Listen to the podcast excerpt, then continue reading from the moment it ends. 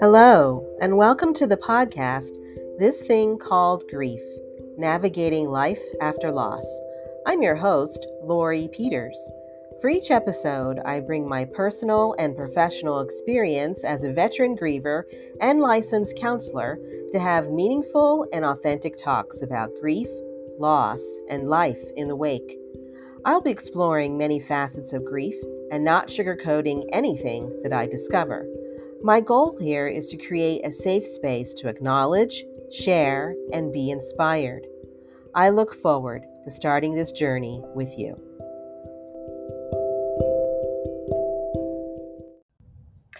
Hi, it's Lori Peters, and you're listening to this week's episode of This Thing Called Grief.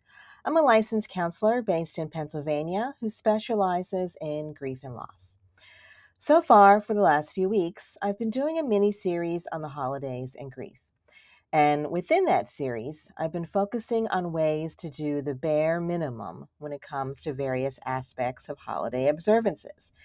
Today, my focus is on meal prep and activities, planning those meals and how to handle all those social engagements.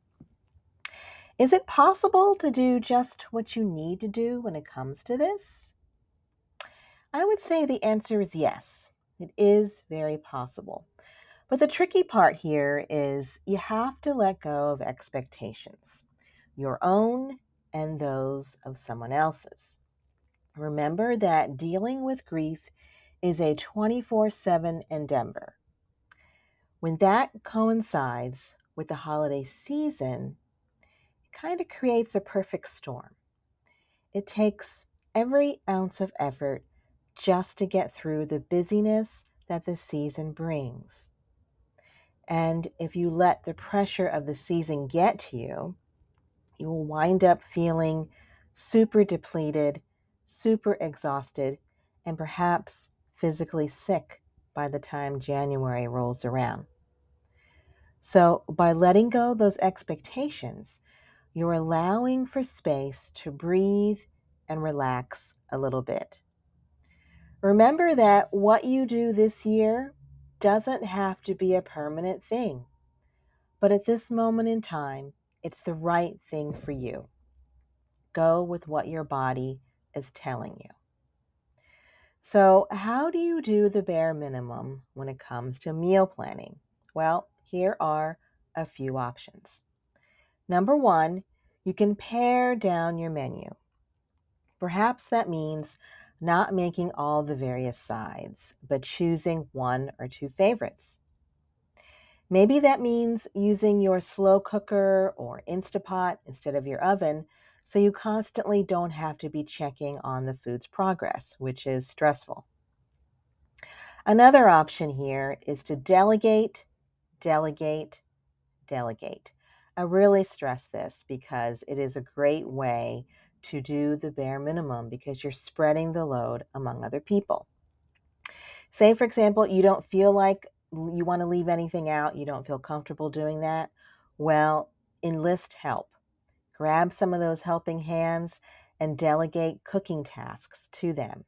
Maybe you can make the main dish, the turkey or the ham or what, ha- what have you, and then someone else handles all the side dishes or dessert don't feel like you need to take on the whole meal by yourself, which involves hours of prep, shopping, making, etc. This option actually is what I chose after my dad died, and it's been a habit ever since. Option number three you can make it a potluck meal.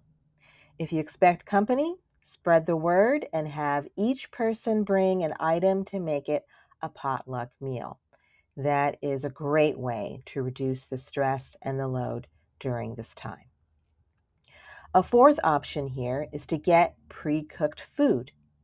I know some of you may balk at this, especially those of you who are used to planning these huge holiday spreads, but remember that you're trying to alleviate the load that comes with grieving and grieving during the holiday season. And again, it's not a change that you have to make permanent. So, with this option, you can go to many grocery stores and you can order pre made side dishes or entire holiday meals. I know that my grocery store does this. And if you want, you can have even all of that delivered. Option number five, you can eat out.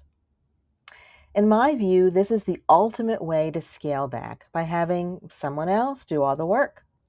So if you can find a restaurant open at the holidays, consider going out to eat. Or you can order pizza. We have Uber Eats, we have DoorDash, all those things. Take advantage of them. So here's how a little bit of how I spent um, that first Christmas after my dad died. It's Christmas Day 2013, and I almost ordered pizza.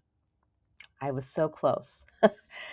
um, I kind of laugh because I'm, I'm envisioning my, my husband's face when I suggested this. And he said, No, we're not ordering pizza, but we can help you with the meal. So that's what they did. Um, so again, they made the side dishes and I made the turkey, or actually, we had ham that year. Um, so I wouldn't be stuck doing everything. But believe me, the temptation to dial Domino's, Papa John's, what have you, that was real for me. So let's move on to the second part of um, this episode where we do um, talk about how to handle all those social engagements, how to handle all those activities. Again, an ideal way to approach this is to manage your expectations. Think long and hard about whether this event is something you really want to do or it's something that you just feel obligated to do so you won't hurt someone else, you won't disappoint someone else. Here are some ways to do the bare minimum when it comes to this. Number one, prioritize and choose only one activity that you can't do without. For many people, going to church is such an activity, or attending a child's holiday concert that's got to be on the holiday ca- calendar. Decide what is important to you at that moment in time and plan accordingly. Option number two if you can't choose just one, then pace yourself. Select one activity to do maybe once a week or maybe once every two weeks. I know the holiday season is very short, but try to pace yourself because you cannot go to all the activities, all the engagements, and expect to feel like you are rested and you are enjoying the holiday season. And that's really applicable for times and occasions when you're not grieving as well. Number three, select activities that are close to your home. People really underestimate the energy it takes to drive to places, especially at night. And this adds to the fatigue that you're already experiencing from grief. So go easy on yourself and choose events that are close by, or better yet, figure out a carpool with someone else. But only, only if you have the space and energy to connect with that person to make those arrangements. Remember, the number one priority here is to watch your energy. How many spoons do you have to give? Option number four attend an activity online. There are tons of live events that are now held on social media YouTube, Facebook, Instagram, Zoom. The options are endless. You're still attending, but you're in the comfort of your own home to do this, and it's a great way to conserve your energy. And number five, the number five option here, the barest of the bare minimum is not doing any activity at all. Your situation may make this the most ideal option, and that is okay. I want you to hear me on this. It is okay to skip everything. Don't let someone guilt you into doing something you truly don't want to do, or you just don't have the energy to do. You can't find it within yourself. Be mindful, however, that if you are in a family system, it would be wise to check in with them to see what they want. Work with them to find a way that not only honors yourself and your needs and wants, but theirs too. I say this a lot, but I'll say it again here. Any change you make does not have to be permanent. Please don't think that whatever you do this year has to extend to the following year. The first set of holidays my family and I went through was rough. I'll share a little bit about that here. It was 2013, and none of us were really in the holiday spirit. At that time, my dad and my dad in law had died a few months before. My dad died in January of 2013. My father in law died at, um, at the end of May that year. And a few months after that, my mother in law was diagnosed with a terminal illness that she eventually died from in 2014. So, as you can imagine, we were not in a good space at all. And I was looking for the barest of barest minimums to attempt to make the holidays a joyous one.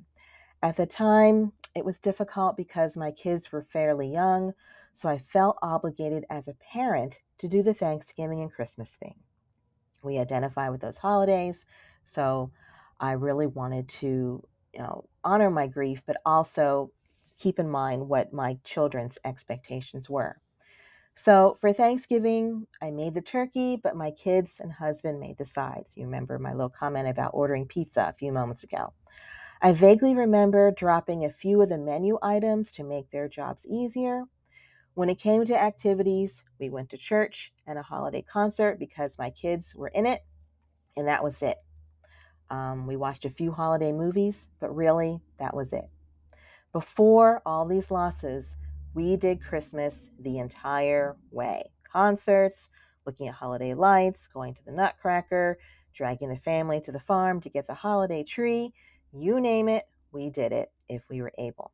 But that year, in 2013, all that stopped. And to be honest, we never returned to that level of activity.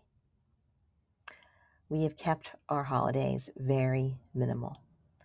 I guess you could say our grief made us more mindful and more present about what really is important. And so now we choose only to do something if we feel it would be truly meaningful for us to do. It's an attitude that I now extend to many areas of my life. And with that little story, I'll cl- close out this week's episode Next time, I will conclude this mini series within a mini series by focusing on doing the bare minimum when it comes to gift giving. So please join me for that episode. Until next time, keep moving forward. I know this time of year is a lot. Keep breathing and take care of yourself.